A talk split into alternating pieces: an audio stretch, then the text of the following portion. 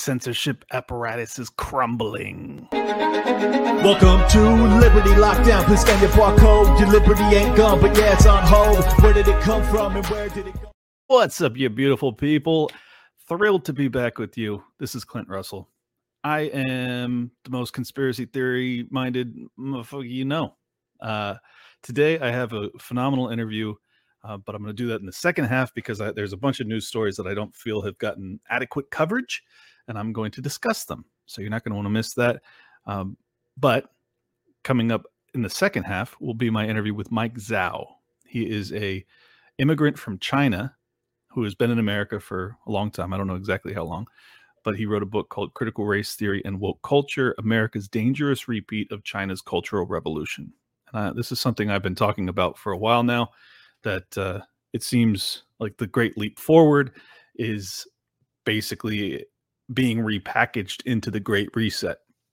And the World Economic Forum seems to be directing us in that direction very uh, aggressively and problematically. So, uh, our conversation was really fascinating. So, I think you guys are going to love that. But before I get to that, let's cover some stuff that you may not have heard about. And this is really important news stories. And, uh, well, we'll get to some of the more obscure ones. I'm going to start out with a, a little bit of Twitter talk. And I know if you're not on Twitter, you probably find this all very boring, but I'll explain why it's important to you. And I think you'll agree. First up, we got Jonathan Turley wrote a great piece um, on Jonathan jonathanturley.org. It says German politicians move to block Musk from res- restoring free speech protections on Twitter.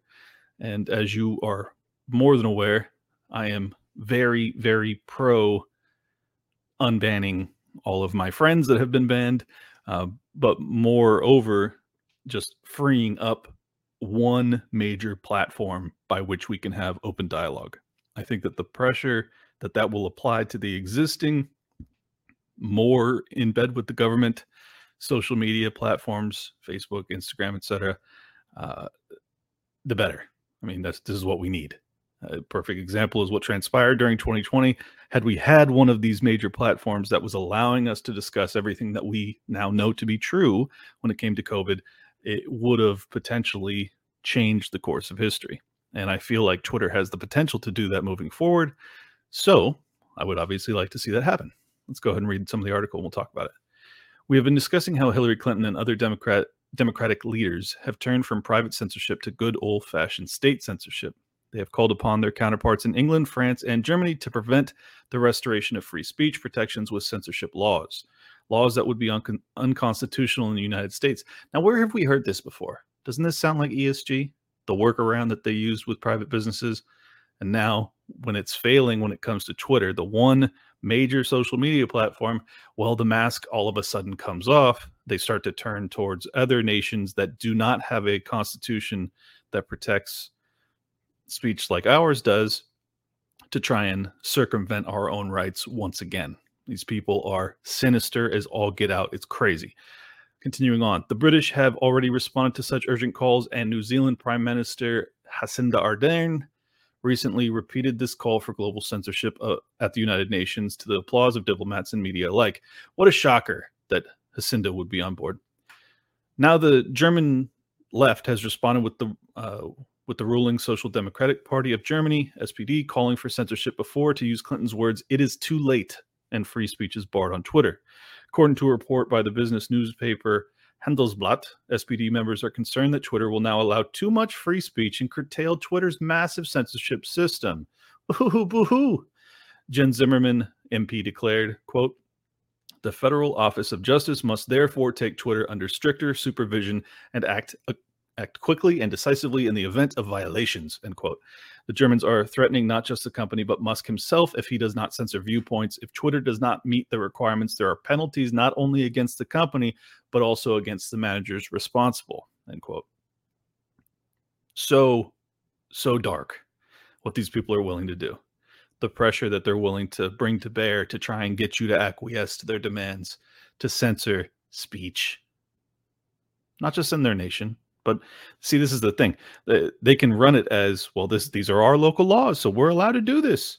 But if the pressure is coming from the U.S. government and it's being funneled through proxies through the German and British governments to try and get Twitter to acquiesce to censorship demands from those nations, the odds are that those same protocols will be implemented for the platform across the board, which is exactly why people like Hillary Clinton are pressuring them to do so. This is yet another workaround to the Bill of Rights. You should oppose all of this if you believe in free speech rights. Very straightforward. Continuing on. Clinton and other Democratic leaders are singing to the choir on censorship. Germany has long been one of the most hostile countries to free speech in the West.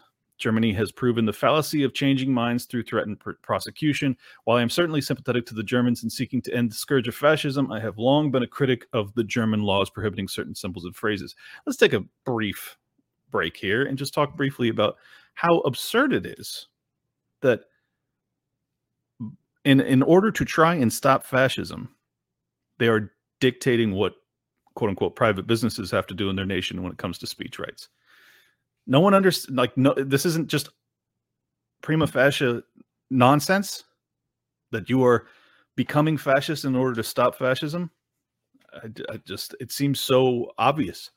Uh, I view it as not just a violation of free speech, but a futile effort to stamp out extremism by barring certain symbols. Instead, extremists have rallied around an underground culture and embraced symbols that closely resemble those banned by the government. Hello, Pepe memes. I fail to see how arresting a man for a Hitler ringtone is achieving a meaningful level of deterrence, even if you ignore the free speech implications. We discussed how Germany is extending its criminalization of speech on the internet. Germany imposed a legal regime that would allow fining social networks such as Facebook up to 500,000 euros for each day the platform leaves a fake news story up without deleting it. YouTube was fined by the country in an effort to force the company to remove views that the government considered disinformation on COVID. I'm sure they probably weren't at the end of the day disinformation. Continuing on, another of uh, none of this, mind you, has put a dent in the ranks of actual fascists and haters. Neo Nazis are holding huge rallies by adopting new symbols and coded words, while Germany arrested a man on a train because he had a Hitler ringtone on his phone. The impact of these laws was evident in a recent poll of German citizens. Only 18% of Germans feel free to express their opinions in public. 59% of Germans did not even feel free expressing them in private amongst friends. And just 17% felt free to express themselves on the internet. And those 17% are the most blue pilled motherfuckers on the planet because they have no opinions which the government finds reprehensible. In other words, you don't have free speech in Germany. And if they have their way, you will not have free speech in America either. Very disturbing stuff. So let's hear what American politicians have to say about it. Huh? Former uh, Democrat presidential candidate and I believe it was brush thrower, if I remember correctly. Miss Amy Klobuchar, one of our faves. This lady sucks. Um, this isn't just Twitter, as you just pointed mm-hmm. out, Eugene. Uh, this is also about all of these companies. There are no rules of the road in place. We have no federal privacy law. We have state ones. Right. We have no competition policy for tech that right. applies to tech, something I've been trying to change. Uh, we have uh, no rules when it comes to do they get to keep their immunity when they're actually amplifying hate speech right. or misinformation and yeah. making money off it. It is. I find it fascinating when they bring up this this amplifying thing. It's like if Twitter, uh, if not just Twitter, if any social media platform would just drop the algo nonsense and allow for an organic, you know, retweeting type ecosystem to allow for the you know quote unquote amplification to occur well then it wouldn't be the platform itself that was amplifying these things right? So to me the answer is get rid of the algos. Then you can't be accused of uplifting these hate hate speech type accounts and whatever. Then it's just the market actually dictating what people want to read and share i don't know seems like an easy enough fix but uh, obviously not an option it is one thing when someone just posts something and sends an email, puts something out there, and you own a company on which they did it. It is another when you are amplifying it and making exactly. money off it. Exactly. There are ways, as other countries have done, that we could put rules in place. So I think this should be a major focus for the Congress, next year. But- I think we have to, as well as getting everything we can get done by the end of this year, because nothing's happened. Yes, um, he is, seems to be, we've unexplainably doing everything to run this company into the ground. He I don't really is. understand it. Yeah, re- record growth since he's t- taken over. Just so you know, so record user growth. He's running the company into the ground only in the sense that he's losing ad revenue because ESG pressure is forcing over half now. Check this out: over half of his biggest 100 advertisers on Twitter have stopped advertising on Twitter in just the past few weeks. That's that's totally organic, folks.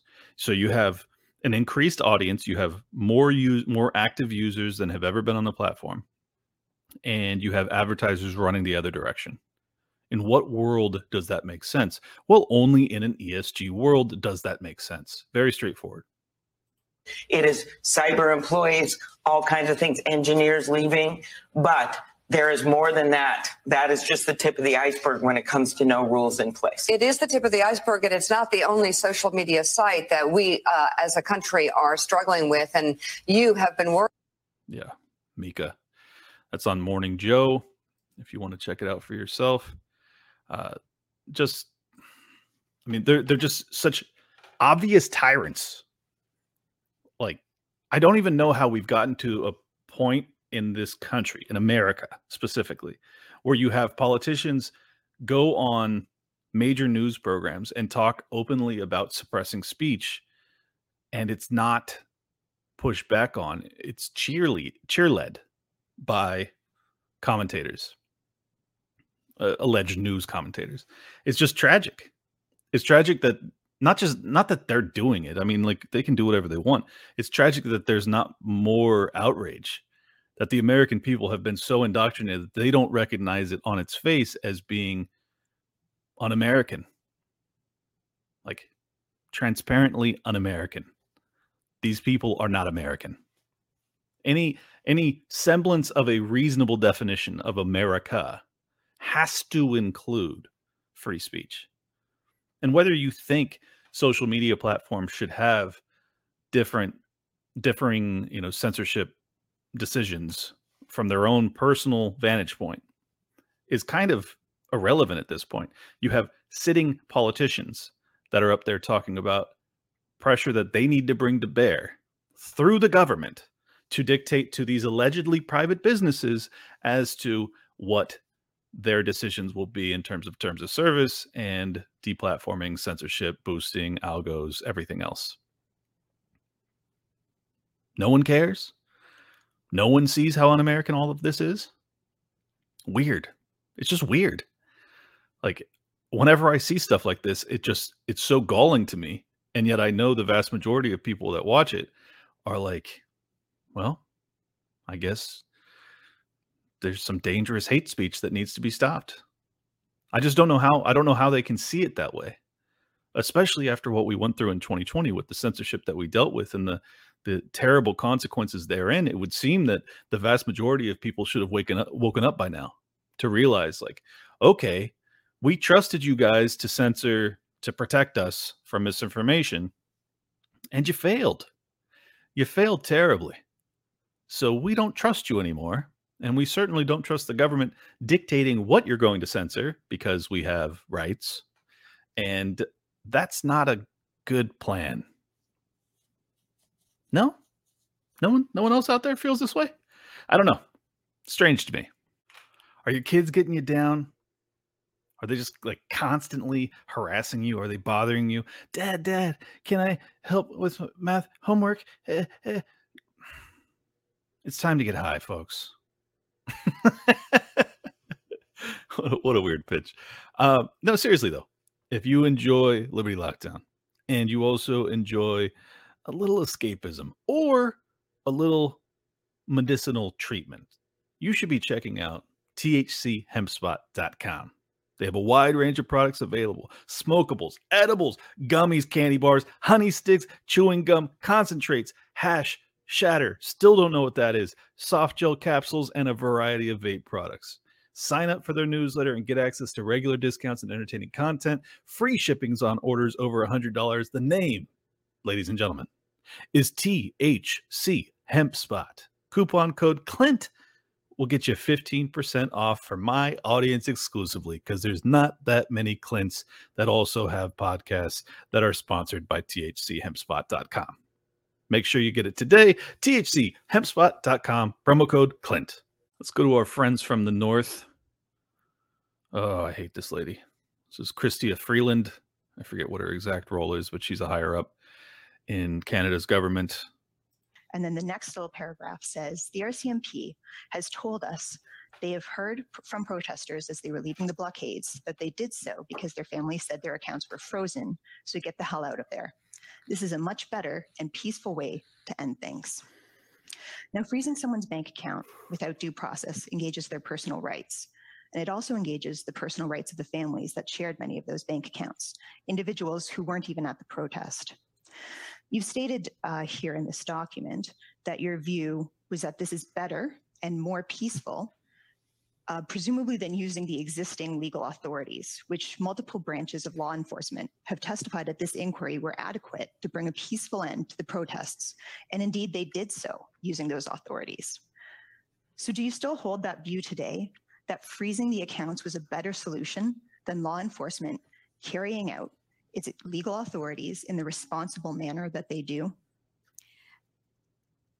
The view that I do hold, uh, as we discussed earlier today, is one of my very grave concerns about bringing these illegal blockades and this illegal occupation to an end.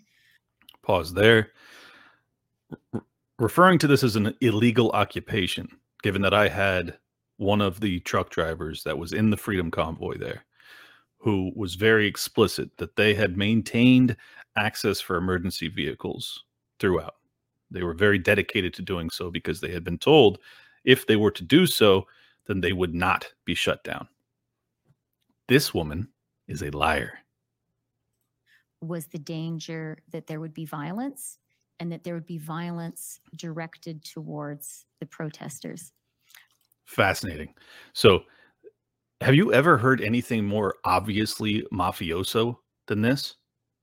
She's saying, I was concerned about the violence that would be brought against the protesters. Well, by who? Oh, by the police. By the police that you were dictating to crush the dissenters, to crush the protests. This is mob behavior. Basically, pay me or I'll break your legs type stuff. I was particularly concerned because of reports that children were present. And that was one of the reasons. Uh, oh, she's she's so kind. Think of the children. That I felt the financial tools that were put in place by the Emergencies Act were a better option. From my perspective, the job of these tools was to create a peaceful, nonviolent incentive for people who were doing something illegal to leave. And I think those tools did work. Oh my god, I don't like her. So so dangerous. These people. I've already covered in prior episodes her World Economic Forum ties. Um, same with Trudeau. Canada is under enemy occupation from its own leadership. Just putting it bluntly. You are ru- you are ruled by tyrants in Canada. Sorry to say. And obviously, if you're Canadian watching this, you're already well aware. Uh, so I'm preaching to the choir, I'm sure. But good Lord, I'm so sorry for you guys. I'm so sorry for, you know, and I'm coming from an American perspective where I don't have much freedom either. And I have terrible leadership here too. But at least we have kind of the federalist setup where you have some states that still honor our rights to some extent. And it seems for you guys, there's just no reprieve. There is nowhere to go. And uh, I don't know. I don't know what the future looks like in Canada, but if you guys don't find a way to vote these people out, I don't have much hope. And uh, I don't know that you can vote these type of people out, honestly. We'll see. We'll see. But I just I just think that the the viewpoint from her on freezing private citizens' assets because they are peacefully, and it was peaceful entirely, protesting. Man, I mean, this is this is the type of stuff that if it were occurring in Iran, we would be talking about needs for regime change, would we not? Tell me I'm wrong. Tell me that you wouldn't have the UN, you know, Human Rights Council writing very strongly worded letters at a minimum if it were in Iran or Syria or Russia. But it happens in Canada and it doesn't make a sound. That's disturbing. And it just goes to show how transparently fraudulent these people are. That they espouse themselves as being the the progressives, the the woke, the you know, the look after the downtrodden, the rights to the people. Man, they're such liars. It's really it's really amazing. It's amazing that it has gotten this bad so rapidly. And we aren't doing much better. So, I'm not talking down to you guys, but kind of commiserating, just truly astonishing. And check out how insane Canada is. This was a, uh, well, I'll just play it for you. We'll talk about it. I mean, there is an assault against the unvaccinated, and you've talked about how uh, even th- they recommend, you know, perhaps psychiatric medication or something for people that don't want to take a vaccine. So this has come out recently out of the College of Physicians and Surgeons of Ontario. The college sent out a, a letter or a memo to all the doctors in Ontario suggesting to them. Now so far they're not mandating it. They're just suggesting it that any of their unvaccinated patients that they should consider that they have a mental problem and that they should be put on psychiatric medication. So far it's just a suggestion but the college of physicians and surgeons of ontario should not be making these kinds of suggestions. This is extremely unethical and this is a very very slippery slope. Uh, if, if they're suggesting that people who wish to have bodily autonomy and, and don't want an experimental vaccine, that there may be something mentally wrong with them, that is a very, very dangerous, slippery slope that we're on. Oh man, you're so right. I just thank you for your courage. The people of Canada are really uh, appreciative of what you've done, how you're speaking. Thank you. Please don't uh, stop doing it. Uh, we're grateful for you, and I know the world is also going to be hearing a lot more from you, Dr. Makis. Thank, thank you. you very much. Thank you very much very disturbing. And just to show you that this isn't a one off, or, well, first off, I, I did read a thread, um, which I'm not going to waste the time delivering to you guys to verify some of this, but it was true that actually, from I think it was the College of Ontario um, or the medical board there, that they were recommending, you know, psychiatric medication for people that were quote unquote anti vaxxers or whatever. Just dark, dark stuff. But it doesn't stop there. You actually have that already occurring in Switzerland. And hard to believe, but uh, I'll let you listen to it. You can decide for yourself it's legit. Because I did I did some nothing wrong. They realized this after one hour. There was no threat of anybody, and I was also I was not armed, and I had no psychiatric history, of course. All this is Dr. Thomas Binder, MD. All these allegations of these uh, labeler were wrong. And uh, so they couldn't arrest me. So obviously they tried something else, and they, they, they, didn't know how to how to uh, deal with me. So they, they put me into closed psychiatry. But then they they gave me the the uh, opportunity to decide either you stay here in the in the psychiatric hospital for six weeks to have treated this mania, or you can leave and go home and continue to work, but you must take a medication. And they, I was forced to take a neuroleptic, and whether I took it or not was weekly controlled by a blood check. Wow. So basically, overt coercion. You can stay in hospital for six weeks, or you can leave and take a psychiatric medication of which you will have a blood test weekly to assure us that you are in fact taking that medication. Wild. So this, I mean, these are really Soviet-style, GDR-style uh, psychiatric methods. This is outrageous. So this is Switzerland. For everybody listening right now, I want you to all know that this is happening in Switzerland, and you were forced to take a psychiatric medication because you spoke out against COVID-19 restrictions and measures. Am I right? Yes, but of course these, as I as I said, the, the Corona insane other side decided I must be Corona insane. so uh, from their point of view, this was of course uh, correct, but from my point of view, this was completely wrong. I, I, love the framing that he gives on that. That uh, you know he's considered insane because everyone else has lost their mind, and when you are the only person that's sane in a in a world of insane people, you do come across as crazy. And I'm sure many of my listeners can relate to that because I certainly can, feeling as if I've perhaps lost my mind over the past three years as I'm reporting on all of this stuff. And uh, fortunately, now in hindsight, we can know that we weren't insane. We were actually right about virtually everything, while everyone else was dead wrong.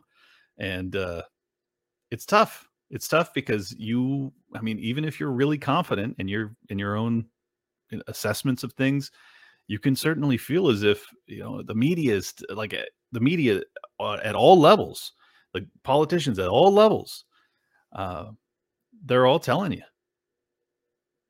you're wrong, you're crazy, you're a conspiracy theorist. But measure my track record against theirs. Measure measure your track track record against theirs. I would imagine you're batting way higher percentage than they are. I don't think that's a mistake because they're propagandists.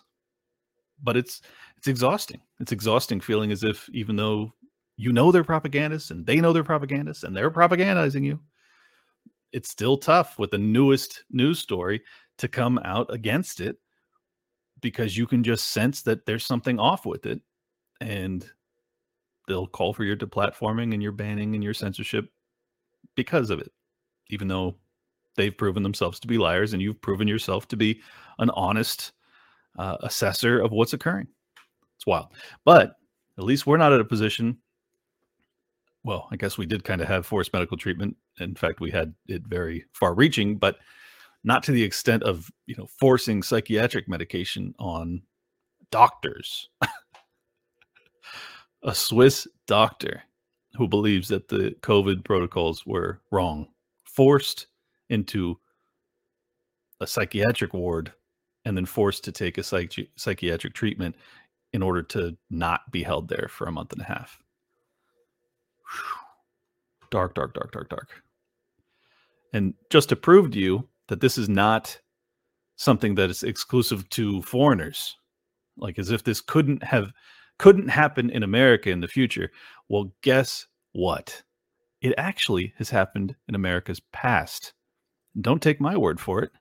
We have President Bill Clinton confirming as much in the 90s. Thousands of government sponsored experiments did take place at hospitals, universities, and military bases around our nation. The goal was to understand the effects of radiation exposure on the human body. While most of the tests were ethical by any standards, some were unethical, not only by today's standards, but by the standards of the time in which they were conducted. They failed both the test of our national values and the test of humanity. In one experience, scientist experiment, scientists injected plutonium into 18 patients without their knowledge. In another, doctors exposed indigent cancer patients to excessive doses of radiation, a treatment from which it is virtually impossible that they could ever benefit. The report also demonstrates that these and other experiments were carried out on precisely those citizens who count most on the government for its help, the destitute and the gravely ill. But the dispossessed were not alone. Members of the military, precisely those on whom we and our government count most, they were also test subjects. Informed consent means your doctor tells you the risk of the treatment you are about to undergo. In too many cases, informed consent was withheld. Americans were kept in the dark about the effects of what was being done to them. The deception extended beyond the test subjects themselves to encompass their families and the American people as a whole. For these experiments were kept secret, and they were shrouded not for a compelling reason of national security, but for the simple fear of embarrassment. And that was wrong. So ask yourself if they've done it before and you know that they've come out and acknowledged it in the past, and you just were forced to take a treatment that was experimental, and it has come out that they have been caught lying to you about an immense amount of what they said during that period, could it be that they are continuing to experiment upon us? I'm not going to answer because I don't know that I'm allowed to say it. But I think you can guess as to what my belief is as to what's occurred. And it's outrageous. It's outrageous. And I don't understand how there isn't more outrage, honestly, other than not enough people have either woken up or those that have woken up don't feel as if they have a community by which they can actually speak their truth, to speak out about what they believe has occurred. And if you saw the documentary that came out a few days ago, I'm blanking on the name right now. I'll try and remember it as I'm talking. But um, basically, it's this crazy Rumble documentary that's um, all about the uptick in all cause mortality that's happening globally and the decrease in population rates and birth rates and things like that. I don't know. I don't know. Uh, I'm very fortunate in that I was not put in a position where I had to, you know, choose to get it or not. Medical treatment, you know what I'm talking about. Um, so this is not a concern for me personally, but I do have relatives that have taken it. I do have relatives that have had negative consequences, and uh, whether or not it's directly correlated to what they put in their body, I don't know for sure. But I have my assessment and my assumptions, and uh, I think that it was a crime against humanity on the grandest scale in human history. And I don't say that with any joy. I, I I theorized about it and I warned about the potential of it being the case years ago now. And I prayed I was wrong. Prayed.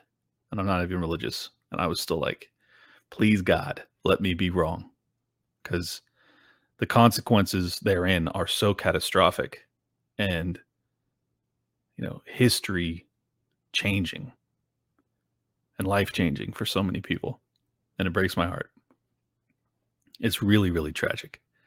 And it, it it's tragic on another level other than the human cost, which is horrific. But you know, the fact that you played off of people's best intentions, the fact that people were doing it in large part not because they felt that they needed it, but because they were told that this was for the the better betterment of humanity, to end the pandemic, to look after your parents, your grandparents, your mm-hmm. neighbors, your children. You know, they played on your heartstrings in such a deep way. And it turns out that because you were trying to be a good person, a naive one, in my humble estimation, but regardless, I think for the vast majority of people, their intentions were very, very good and very, very pure. And to have played on those emotions to get them to do something that ultimately hurt them, unforgivable, man. So, so dark. And I don't know how we move past it without there being repercussions. And at a minimum, seeing these people removed from power, those that that brought it to bear at a minimum. I mean, there ought to be criminal trials, but when the government's the one that did it to you, what what are the odds that the government imprisons itself? Pretty low historically. So, barring some miracle where the GOP decides to grow a spine and actually do something about this, but many of them were in on it too. So, I don't think that's going to happen. So, it's up to the people to decide how we move forward from here. and I'm not going to give any advice on how we move forward because, you know, I I have my own opinions, but they're uh, I think it's really up to each individual to make. And I'm not really sure, to be honest. Like I don't I don't know what the best way to move forward is, other than other than to maintain a level of skepticism about everything that they tell you from here on out. And that's a that's a shitty way to live. I mean, it's it's not ideal to have no trust in any institution anywhere ever. To never hear a single story and actually believe it on its face. It's like look, I'm as skeptical as as you'll find, but that's still it's a very um challenging way to live. It is challenging. You know, the fact that I I do this show and I'm I'm dedicated to just constantly deep diving a litany of different topics is like that's a very unique position to be in. So it's tough for people to, you know, if they have a 9 to 5 to like ask them to actually do what I do. It's crazy. It's impossible. For most people, it's impossible. So I have sympathy for you guys. And I hope that, you know, through this show, you feel as if you found someone who is genuinely attempting, whether or not I get everything right, but attempting to tell you the truth. And I hope I can be someone that you can rely on moving forward. Uh, if I ever let you down, I assure you it will not be intentionally. Um, but I hope that I am giving you guys some Cliff's notes to life and to news coverage so that you can feel as if there's at least one person out there. I know a handful, but I hope you feel as if I am one of them that is attempting to tell you the truth against all odds when everybody else is lying. It's crazy. Let's get into some more crazy global conspiracy theory stuff. We got Emmanuel Macron. I believe he's still the French president. I don't really know, but let's see here. He's uh, at the APEC summit and he's talking about a one world order, aka single global order. Same deal. Elephants trying to become more and more nervous. Uh, his accent's so strong. I'm going to turn down the volume and uh, and read it to you as he talks. He says, "We are in a jungle and we have two big elephants." Such a French metaphor. Trying to become Trying to become more and more nervous, whatever that means. If they become very nervous and start a war, it will be a big problem for the rest of the jungle. You need the cooperation of a lot of other animals. Tigers, monkeys, and so on. Loud applause by the idiots. Are you on the US or the Chinese side? Because now, progressively, a lot of people would like to see that there are two orders in this world. This is a huge mistake. This is a huge mistake, even for both the US and China. We need a single global order. Yeah. If you don't, if you trust this guy, yeah, but you know, just crazy conspiracy stuff. One world order. They don't talk like that. I had someone actually uh I had a tweet that kind of went a little viral and and someone responded to it saying, you know, the great reset is a fever dream of right-wing conspiracy theorists. And I quote tweeted it with something and then I had all my followers just pile on with like clip after clip after clip of different politicians globally as well as Klaus Schwab and his book the great reset and you know like like there's just so much evidence to it not being I mean it is a conspiracy but it's just not a conspiracy theory um it's it's real and I feel like the one world order stuff like I didn't really take it seriously I remember in the 90s when Alex Jones was talking about it and I kind of laughed it off boy was I wrong. And boy are they transparent about it these days. They aren't they're not afraid to talk about it anymore. And you know, in one way, that's a good thing. I would rather them be above board so that I can say, I'm not telling you about it, just listen. Listen to them. If he didn't have such a strong accent, I would have let you listen to him. Um, speaking of a little bit of more conspiracy stuff, but uh, I've been covering this story, and I know not a, all of you are basketball fans, so I apologize if you find this irrelevant. But I assure you, there is important lessons that we can take away from this type of stuff. This is Kyrie Irving, who has been canceled everywhere for simply tweeting out a link to a documentary that is held on Amazon Prime. But uh, He's asked if he has any anti-Semitic beliefs. Do you have any anti-Semitic beliefs? Again, I'm going to repeat.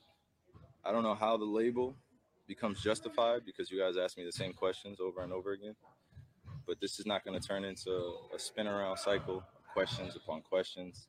I told you guys how I felt. I respect all walks of life and embrace all walks of life. That's where I sit.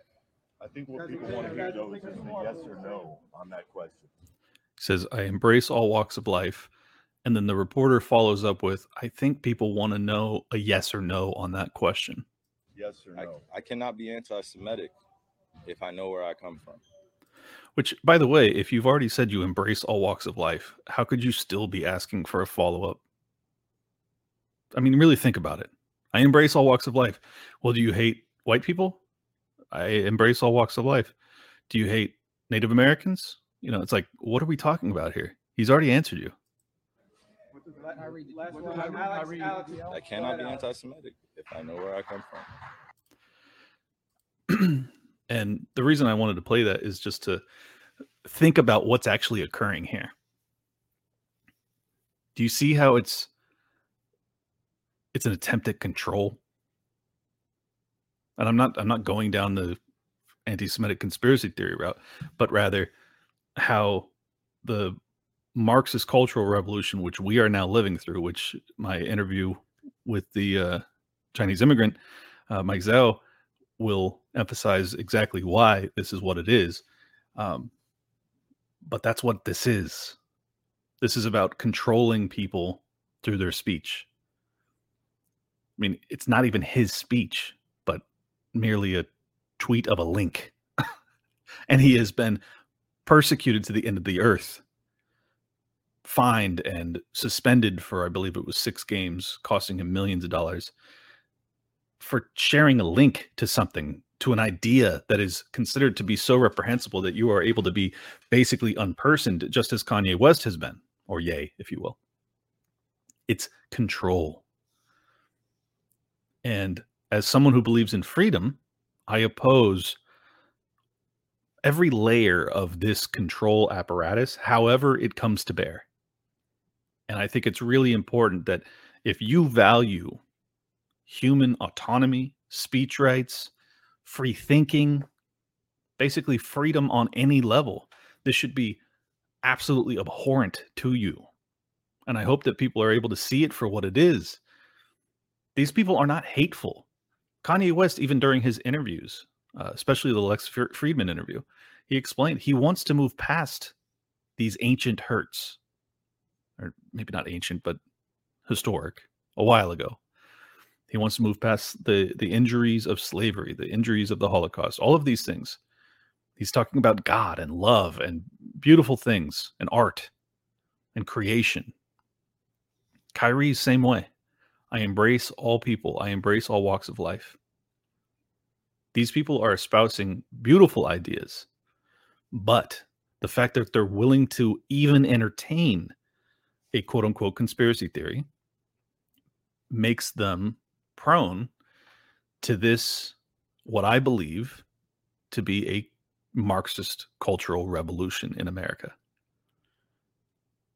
Wokeism is the name that most people apply to it, but I think the roots go much deeper. But it's very, very concerning because not enough people have come to terms with how deep this rot goes.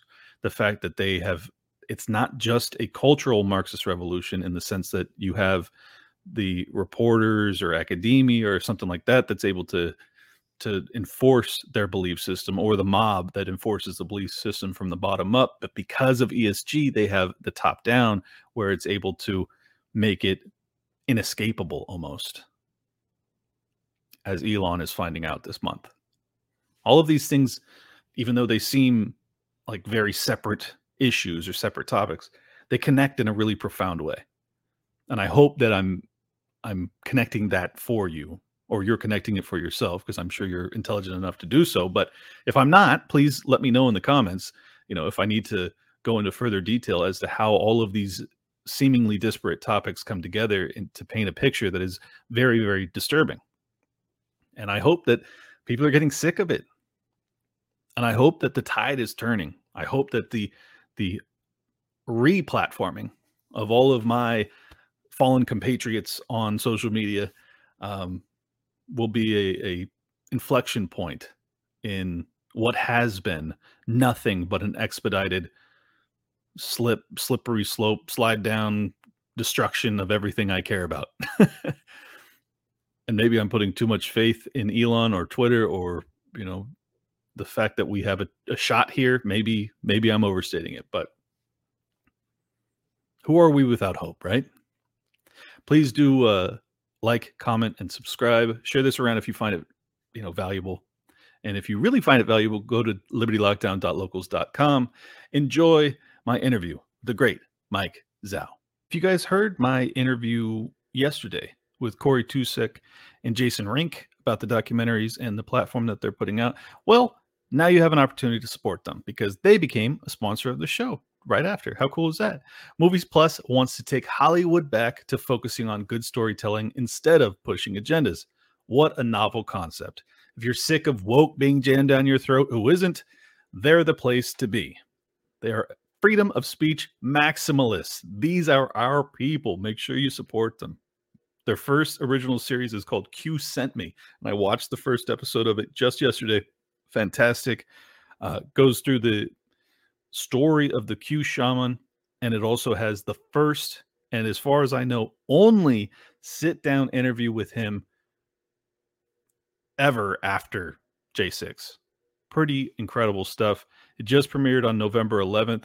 They have more originals coming. Uh, they also have an incredible documentary on um, what's his name, Nick Fuentes. That was fascinating. Definitely got to know way more about him than I had ever known before. Still not the biggest fan, but compelling character nonetheless, and I definitely a worthwhile watch. And if you are interested in checking out this show and supporting creators that are putting out content that we would actually consider palatable, you know, free speech maximalists, now you have an opportunity to do so by going to mymoviesplus.com. If you use the promo code Liberty, you get $5 off an annual subscription. So it makes it basically just a couple bucks. It's uh, all commercial free. It's only $5.99. Or you can search for Movies Plus in any app store or smart TV to watch on your favorite streaming device, or you can go to mymoviesplus.com. You pick, but as long as you're to do it, make sure you use code Liberty so you can get that discount. This is great content. Don't miss it. Today, I'm thrilled to have on a guest by the name of Mike Zhao. He wrote a book called Critical Race Theory and Woke Culture America's Dangerous Repeat of China's Cultural Revolution. This is a topic that I have discussed for about a year now uh, first really got into it when I started to follow James Lindsay. So I think that uh, Mr. Zhao will have a lot to add to perhaps the corollaries and how this came to be. Without further ado, Mr. Mike Zhao, thank you for joining us. Thank you for having me. Yeah, absolutely. Um, so first off, what what inspired you to write this book? Uh, I think that you're dead on, but I, I'm just curious. Did you just see the corollaries and say, "Okay, I need to tell the world"?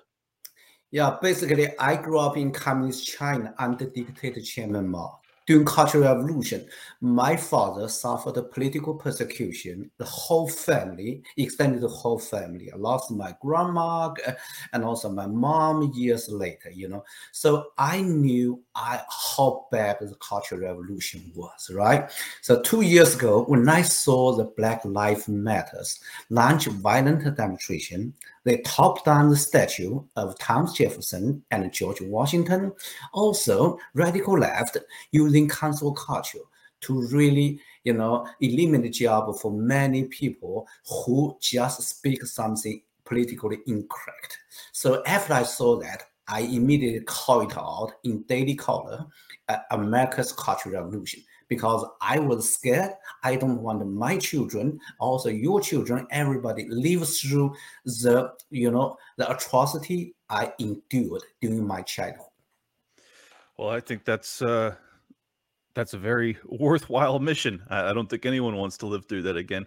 Uh, how how do you think it came to be? I mean, uh, it's it seems as if you know that's not ancient history. Obviously, you lived through it, so it's like how how is this happening again? Yeah, basically, you know, there's many similarity. I just mentioned a couple things first. You know, one is the America's Cultural Revolution and the Chinese Cultural Revolution all originated by uh, Karl Marx theory. In China, about 50 years ago, you know, the communist China utilized the economic Marxism which is class struggle theory, dividing Chinese people into the oppressors and oppressed, right? So they, they began to launch that kind of class struggle movement. Here, we are using the critical race theory, which is uh, like cultural Marxism, dividing American people as oppressors and oppressed, right? They also use the same kind of terminology.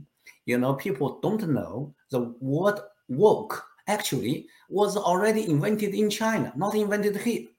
Back uh, 60 years ago, when somebody in China was indoctrinated by communist class struggle theory, that guy was called have 觉悟 means woke. Here, the same thing. You know, if somebody if indoctrinated indoctrinated by critical race theory, that guy is like woke, right? Here in America. Also, they use all the similar playbook. In my book, at least six uh, playbook utilized by communist China in back, back 50 years ago to destroy China. Right now, the radical left using you know same exact uh, playbook to destroy America. Man, well, I, I I have to agree with you. That's that's what I'm reading into this too. But um, let's go through a little bit of of what it was like living through it the first time since you're unfortunate enough to have now lived through it two times. Uh, what what was it like growing up in this environment? And and uh, you know is there any lessons that we can take away from that uh, yes, absolutely. You know, there's a lot of things extremely, uh, I, I want to tragic happening in China, right? After like uh, Chairman Mao adopted this class struggle theory, you know, many people landlocked, right? Most of them between two and four million uh, of them being murdered. They're like land being confiscated and then so divide basically it's kind of divide and conquer right playbook. And then you know also china they adopt radical ideology to govern the country just like what we have here like climate change radical green new deal right? So they launched so uh, chairman mao launched called great leap forward movement starved over 30 million chinese people to death ruling by radical, you know, ideology. They also, you know, abandoned the like free market system, also individual rights, you know, because that, you know, they implemented so-called planned economy. Everything, you know, uh, was although they gave everybody a job. However, everything was paid by like seniority, just like teachers union here. So nobody wants to perform also they banned the uh, free enterprise. Nobody can own the like company. Nobody want to innovate, right? Because that Chinese people, you know, run into economic collapse. Everybody, uh, you know, everything was rationed from clothing, from uh, like rice, food, everything was rationed. Even the bike, you know, uh, watch, you know, in uh, like when I was young, each urban citizen only get uh, two pound of meat for the whole month. That and even with that, everything was in shortage. Well, I had to get up, you know, two o'clock, three o'clock, or four o'clock in the morning, waiting in the queue for many hours before we can buy, you know, some meat. Uh, like that, that kind of life I live through. So, you know, that's and also, there's a political persecution all over the place. If you say anything not, you know, in line with the radical communist uh, propaganda, you will be put in jail. Also, you know, because of the communism indoctrination, they claim you know, uh, in it's called People's Education magazine. They have executive uh, like a uh, editorial, and they educate, uh, indoctrinate the Chinese people. Say, you know, believing your like your uh, Chinese leader, believing Chairman Mao, believing Communist Party is more important. Loving them more important than love your of your family. During Cultural Revolution, There's many people like husband against wife and being picked against wife, wife against husband, the children against, you know, the parents. In uh, China, there's one young man called Zhang Hongbing who reported her, his mom's rev- anti-revolution uh, anti-revolution words. Some she sp- sp- spoke something against Chairman Mao, but she was reported by her her son. The next day, he was killed. Uh, she was killed. The mom was killed. This kind of things happening, you know. Also, unfortunately, in America, you know, like some like a, a young a young girls, you know, post their you know, uh, parents conservative, you know, uh, like uh, language online. These kind of things made me scary. scary. So Yeah. that kind of really is living like in the hair uh, during Cultural Revolution. Also, one more thing during Cultural Revolution, the Chairman Mao uh, mobilized tens of millions of Red Guards. They launched called Shadow the Four Olds movement, destroy all the Chinese cultural heritage, our historic temples, statues. Also, they rewrite the Chinese history. You know, this kind of things, unfortunately, is happening in America right now. Yeah. No, I, I have to agree. It is. And, uh, you know, I started my show during the lockdowns, and I can't help but see the the corollary once again with the vaccinated versus the unvaccinated. It was like that was another dividing line by which families were torn apart. And if you didn't go along with the the federal government's narrative as to how we were supposed to address uh, COVID nineteen, well, then you were um, you know persona non grata. You you many people lost their jobs for not going along with these things, and that was very, from my vantage point, that was very against the ideals of a you know America from its inception, bodily autonomy and individual rights, like things that that we have always cherished, and suddenly they were put on the back burner and basically ignored, and families were torn apart by it, and you had your jobs that were taken away, and and you're uh, you're also right about how you'll have some woke kids that will like video their father saying something that's not appropriately woke and then he'll end up losing his job. I mean i've seen stories like that. So it's it's obviously it's early it's early days but it does have many uh similarities to the to the cultural revolution that you experienced in the past. Do you think that the that this was in some way actually kind of infused into the american uh system by the chinese government? Or is this a, a naturally occurring phenomenon Uh, actually, it's not. You know, I want to say both China and America are the victim of communist theory. Right back in China, before the communists take over, we have good respect. We have uh, respect for humanity, the social order, a lot of great things. Although was not industrialized yet, but we have a good cultural value. But it's really the communists take over, really destroy. Actually, you know, uh, I had some study of, in my book. You know, the uh, the really the uh, world culture and critical race theory is was originated by the a group of uh, scholars called the Frankfurt School. You know, they formed uh, like they are follower of Karl Marx. They formed this school in Frankfurt during World War II, but they escaped. All of them being adopted by the president of Columbia University. You know, they invented the so-called critical theory, but they were ne- never critical against communist theory, which committed atrocity worldwide. Right? They were critical of American, you know, capitalist society trying to find the problem in American society. And then by 1989, they formed critical race theory, which is really the like uh, uh, second edition of Ka- Karl Marx theory because Karl Marx's first edition is economic, you know, struggle, class struggle. Second becomes racial struggle, pitting one group against other. The same kind of approach. yeah no i i, I are you familiar with james lindsay at all Um, not yet. Okay. Well, James Lindsay has. Uh, you guys need to cross paths at some point because he uh, he was an academic and he basically discovered exactly what you're describing. He's like, okay, this is this is what's happening. We have a a cultural revolution that you know instead of being divided so much by class, it's now by you know race and gender and all all the radical progressive agenda.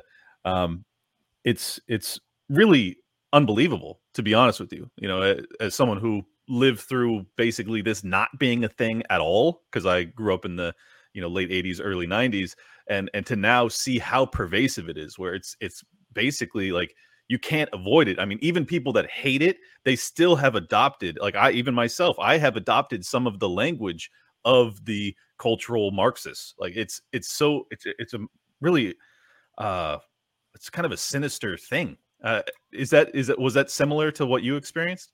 Exactly. You know, Clinton, you are absolutely right. You know, back in China, right, when uh, Chairman Mao indo- uh, tried uh, to indoctrinate the Chinese people, even a marriage in my book, you know, I have a picture. You know, even a marriage certificate printed Chairman Mao's words said, "Don't forget class struggle," which means you need to be suspicious. Your spouse may be your class enemy, right? Here, here in America, right? Although many places they don't say they they are uh, like induct using the critical race theory, but we already use their language. Example: systemic racism is invented by that, right? Racial equity is invented by that. Like white privilege, all invented by that, right? So every day, you know, most liberal politicians are use this already every day. Our mainstream media use that or every day. You know, when they try to, you know, impose like affirmative action, other things, this are called like underrepresented minorities, all kinds of things actually have some root with critical race theory. Yeah, no, I, I I totally agree. Do you think that this was all all promulgated through the uh, through academia, through higher education? Uh, yeah, I somewhat, yeah. I can actually, I'm reading like many great book by Thomas Sowell, and he uh, wisely point out it's really, you know, many uh, intellectual elites living in Europe, is first from Europe, right now in America, they try to play God, right? They try to say, okay, I can do some social engineering. I can, you know, by transforming the capitalist society, we can achieve better results, right? If historically, you know, uh, like communism tried to reach so-called economic equity, bring the you know equal they call equal results for everybody uh, across like economic class. Today they try to you know the radical left in america the intellectual elites they try to reach so-called achieve so-called racial equity which is re- equal results for everybody. But i believe if they you know do that they really will achieve equal results but just like in chinese cultural revolution equal poor you Yes. know Yeah. equal poverty you know also will be become a divisive nation you know that's something we don't want to see Yeah, well, that that is the ultimate outcome of equal outcome. You, you just you don't and you can't have an elevated equal outcome. It, it ultimately you have to have income inequality and all these other things, which I never really used to talk about, but now I do all the time because this is like this is the language that we use these days. Um, I I couldn't help but notice the the corollary between uh, the the Great Reset and the the you know the Great Leap Forward, and it's like the Green New Deal to me strikes me as such a, a communist idea. You basically have a, a a global framework by which you are regulating something that is once again very hard to calculate carbon emissions. Uh, you could ultimately end up with not prioritizing the seven or eight billion people that live on the planet today to try and create quote unquote sustainability, but you're not sustaining the life that exists today on the planet. And I, I personally believe that it's a very Malthusian uh, worldview that that ultimately will result in what communism usually results in, which is mass starvation. Is that your concern as well, or am I overstating it? Uh, yes, exactly. Actually, in my book, I you know put the Green New Deal in the uh, like number uh, number three of the playbook of communists, basically governing by radical ideology, right? So you know, all government should serve the people, should provide a practical solution to improve like people's living standard, help everybody achieve American dream. But you know, the radical left, they pretty much like communists. They just try to do something with ideology, right? Not really not impractical. I have energy over 20 year energy background. I support renewable energy, but with two conditions. One is uh, technologically feasible. Another is economically justifiable, right? So, but what does the Green New Deal try to do? Say, for example, you know, uh, stop all the fossil energy. I tell you what, if we stop all the fossil energy, our electric grid will not be stable because our electric grid needs reliable energy either from fossil or from nuclear to keep it stable. Otherwise, our lights, are like, uh, you know, will be like flashing all the time because the, the frequency will not be, you know, will not, like voltage will not be stay the same. So Yeah. they are trying to do something not feasible, just like uh, the, the, the like the story I mentioned during China. Uh, uh, in the end of 1950, uh, Chairman Mao wanted to launch the great. Uh, he launched called Great Leap Forward. He used ideology to rule the country. End of the day, over 30 million Chinese people starved to death. Yeah. Well, and I mean, you already have examples. Uh, I don't know if you're familiar with ESG, but it does seem as if this is not strictly an American phenomenon. This does really have some aspects to a, a global kind of uh, supranational. It's not even necessarily uh, organizations that are voted for. You know, it's it's uh, the World Economic Forum and and organizations like that that really seem to propagating and promulgating these ideas and and then implementing them from a top-down fashion as opposed to a bottom-up fashion, which is ironic because you know usually communism is like talks about power to the people and whatnot, but once again we're kind of resorting to a technocratic elite that make these decisions because the the lower tier of society isn't uh you know isn't respected enough or intelligent enough to to make these decisions for themselves. And i just think that it, it ultimately will result in revolutions. I think that people will rise up. You've already seen it in the netherlands. You've seen it in sri lanka uh, where there are countries that are starting to have you know such serious food shortages and impacts on their economy that the people themselves are saying no more. We can't do this. This is insane. Is that is that kind of our our fate on a more global scale that people just start to rise up or or do they acquiesce? What do you think how does this play out I absolutely because you know people have to meet their basic needs first.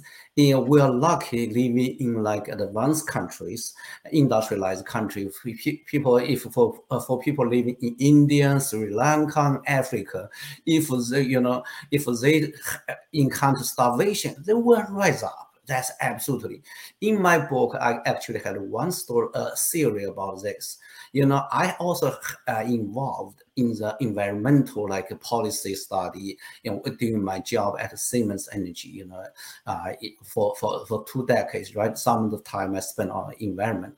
Actually, what threatens the Earth, threatens the, you know our planet Earth, more is like uh, the air pollution, like the soil pollution, also water pollution. Most happen in developing country, right? In India, in China, in many developing countries, you know, they're like uh, uh, like uh, you know, uh, uh, it's not carbon dioxide, it's really NOx, really like a sulfur uh, dioxide, and many soil, you know, this killed actually millions of people. Also threatened the food supply of billions of people, right?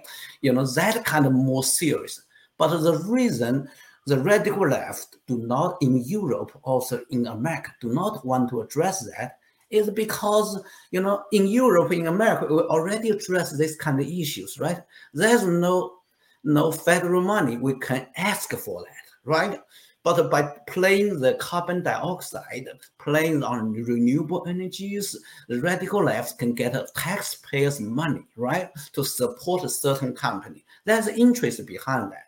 Another example is the garbage in the ocean, right? Already have a big island in the center of Pacific, they already threatened, but really, these are the more important issues, um, uh, more than carbon dioxide. But unfortunately, our uh, like elite, intellectual elite, don't want to address that. Instead, they try uh, try to you know try, try to um, pick the carbon dioxide as a more urgent issue. I think we should really change the priority. Yeah, well, I, it's because you can't tax people to justify the uh, the cleanup of something that's in international waters. It's like they, but they can tax us for carbon emissions, or at least they can tax the businesses, which will ultimately pass down those costs to the consumers, which means that we're all being taxed to deal with an issue that I'm not even certain is a a serious existential threat to civilization as they report it to be. Um, so, what do you think the the ultimate like pathway to remedy this is? I you know I've dedicated my entire show for the past two and a half years to trying to come up with ideas as to how we can actually prevail in the face of this you know this this threat that we all face and you know, I have my own ideas, but because you've lived through it once before, I'm curious if you have any uh, any novel tactics we might attempt to utilize to to fix what's what's going wrong. Uh, sure, sure. But Clint, uh, may I like uh, answer, like try to address one other topic first before I answer your question? Yes. Really, I uh, in my book, you know, based on the what happened during Chinese Cultural Revolution, I wrote the dire consequences if we don't stop critical race theory and uh, woke culture in America. America, if we don't stop them, America will become a nation that is divided by racial identity and focus on racial struggle. America will become nation no longer provide equal opportunity, but discriminate against you know certain racial group, like against like affirmative action against white, against Asian, right? We become oppressive nation using censorship, cancel culture, even violence to suppress oppositions. We America will become nation that not focus on educating our children to pursue their American dream, but indoctrinating them to become social justice warrior to tear down America. We will become nation lost proud history and invaluable cultural heritage, right? They try to change our culture, rewriting history. We will, when, when, will, will become nation lost technology leadership in the world and economic prosperity. Why? They want radical left just want to destroy meritocracy, want to replace with racial, uh, racial equity. Will become nation uh, which uh, one party authoritarian, you know, ruled by one party authoritarian, you know, uh, suffering from one man-made disaster after another. So that is kind of the dire consequences. And, you know, I foresee in, you know, if we don't stop that. I, So- I co- completely agree. For the record, I, I I think that that's it's quite evident that that's where we're headed. Yeah. So to fight against that, you know, I want to say number one is we have to defend, have to cherish our America's founding principle, like rule of law, freedom of mm. speech, right, individual rights. Example, we should protect the parents' right to, you know, fight against the indoctrination by our public schools we should have like keep the freedom speech to allow you know all the ideas to flourish to, to debate. You know right policy should have healthy debate by different angles. Although i'm conservative i will not shut up all the liberal ideas right? I want to have you know healthy debate. We also want to cherish like you know free market system like meritocracy equal opportunity for all. That's number one. We have to go back to defend our america's funding principle. Number two we should you know you know have more people like me. As a matter of fact many chinese americans already stood up also asian americans or people for suffer from venezuela from cuba we need more people really share the experience unfortunately you know in america so many people have never lived through the atrocity of communism. They don't know, you know, big government, uh, you know, can do that huge damage, right? So uh, that's something, you know, especially we have to educate our young Americans. You know, I want to say our young Americans are good people. They have great heart but somewhat, you know, many of them they blindly believe, uh, you know, following like Bernie Sanders AOC. Why? Because they have shortcoming, uh, they are too naive to judge a policy. They just look at, you know, when they judge a policy, look at only purpose policy, not the results, right? Actually, communism, the stating purpose of communism was so great. They want to save all the pe- poor people in the world. End of the day, communism is starved to death or murdered over 100 million people in the world, right? So finally, as you know, come back our early conversation, we have to fight against the woke culture and the critical uh, race theory whenever, wherever, you know, they disseminate.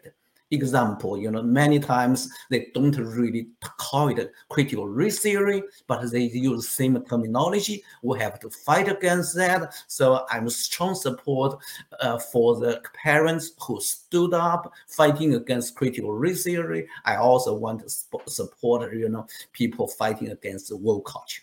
Yeah, no, I you nailed it, brother. I, I think that's exactly the fight that we're in and and the pathway that we have to take. Unfortunately, it isn't going to be easy uh, because the institutions seem to all be promulgating this same message, uh, all the way up to the fucking DOD, the Department of Defense. I mean, Lloyd Austin is focused on you know racial inclusion and equity and trans rights at our highest level of our military. It this is a really remarkable, uh, you know, I think revolution, a cultural revolution that has already taken roots to the highest level, level of power. I'm curious if you could just give us some idea as to you know how late in the game are we? If i don't know if you're a baseball fan but say there's nine innings are we in the seventh inning or are we in the you know ninth inning headed into extra innings?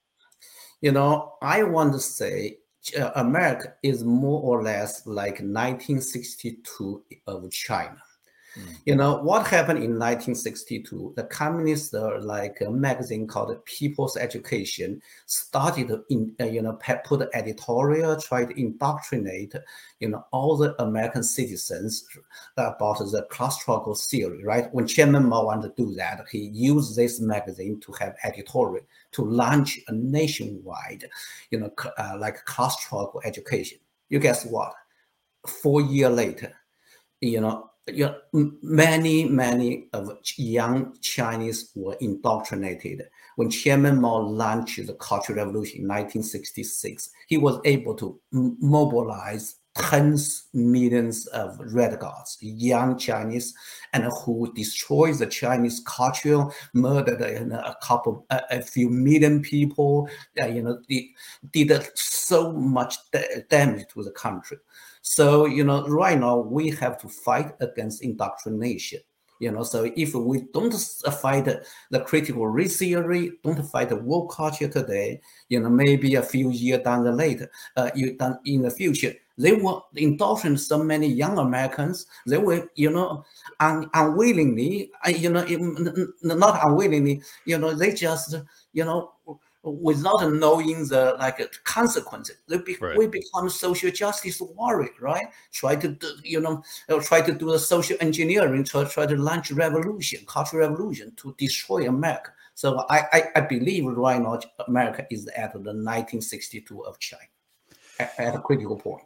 Yeah, well, that is a uh, a very critical inflection point and one that I hope my audience takes seriously. I mean, this is not this is not some fear mongering nonsense. This is a man who lived through it once and he's living through it a second time, and he is trying to sound the the you know the warning bell to get people to you know wake up and fight back. And I, I hope that people do. I really do, and I, I think that your book will will help tremendously in that process. So if anyone wants to pick it up, it is Critical Race Theory and Woke Culture: America's Dangerous Repeat of China's Cultural Revolution. Mike Zhao, this has been a tremendous conversation. I really appreciate your time, brother. Is there anything else you'd like to leave my audience with?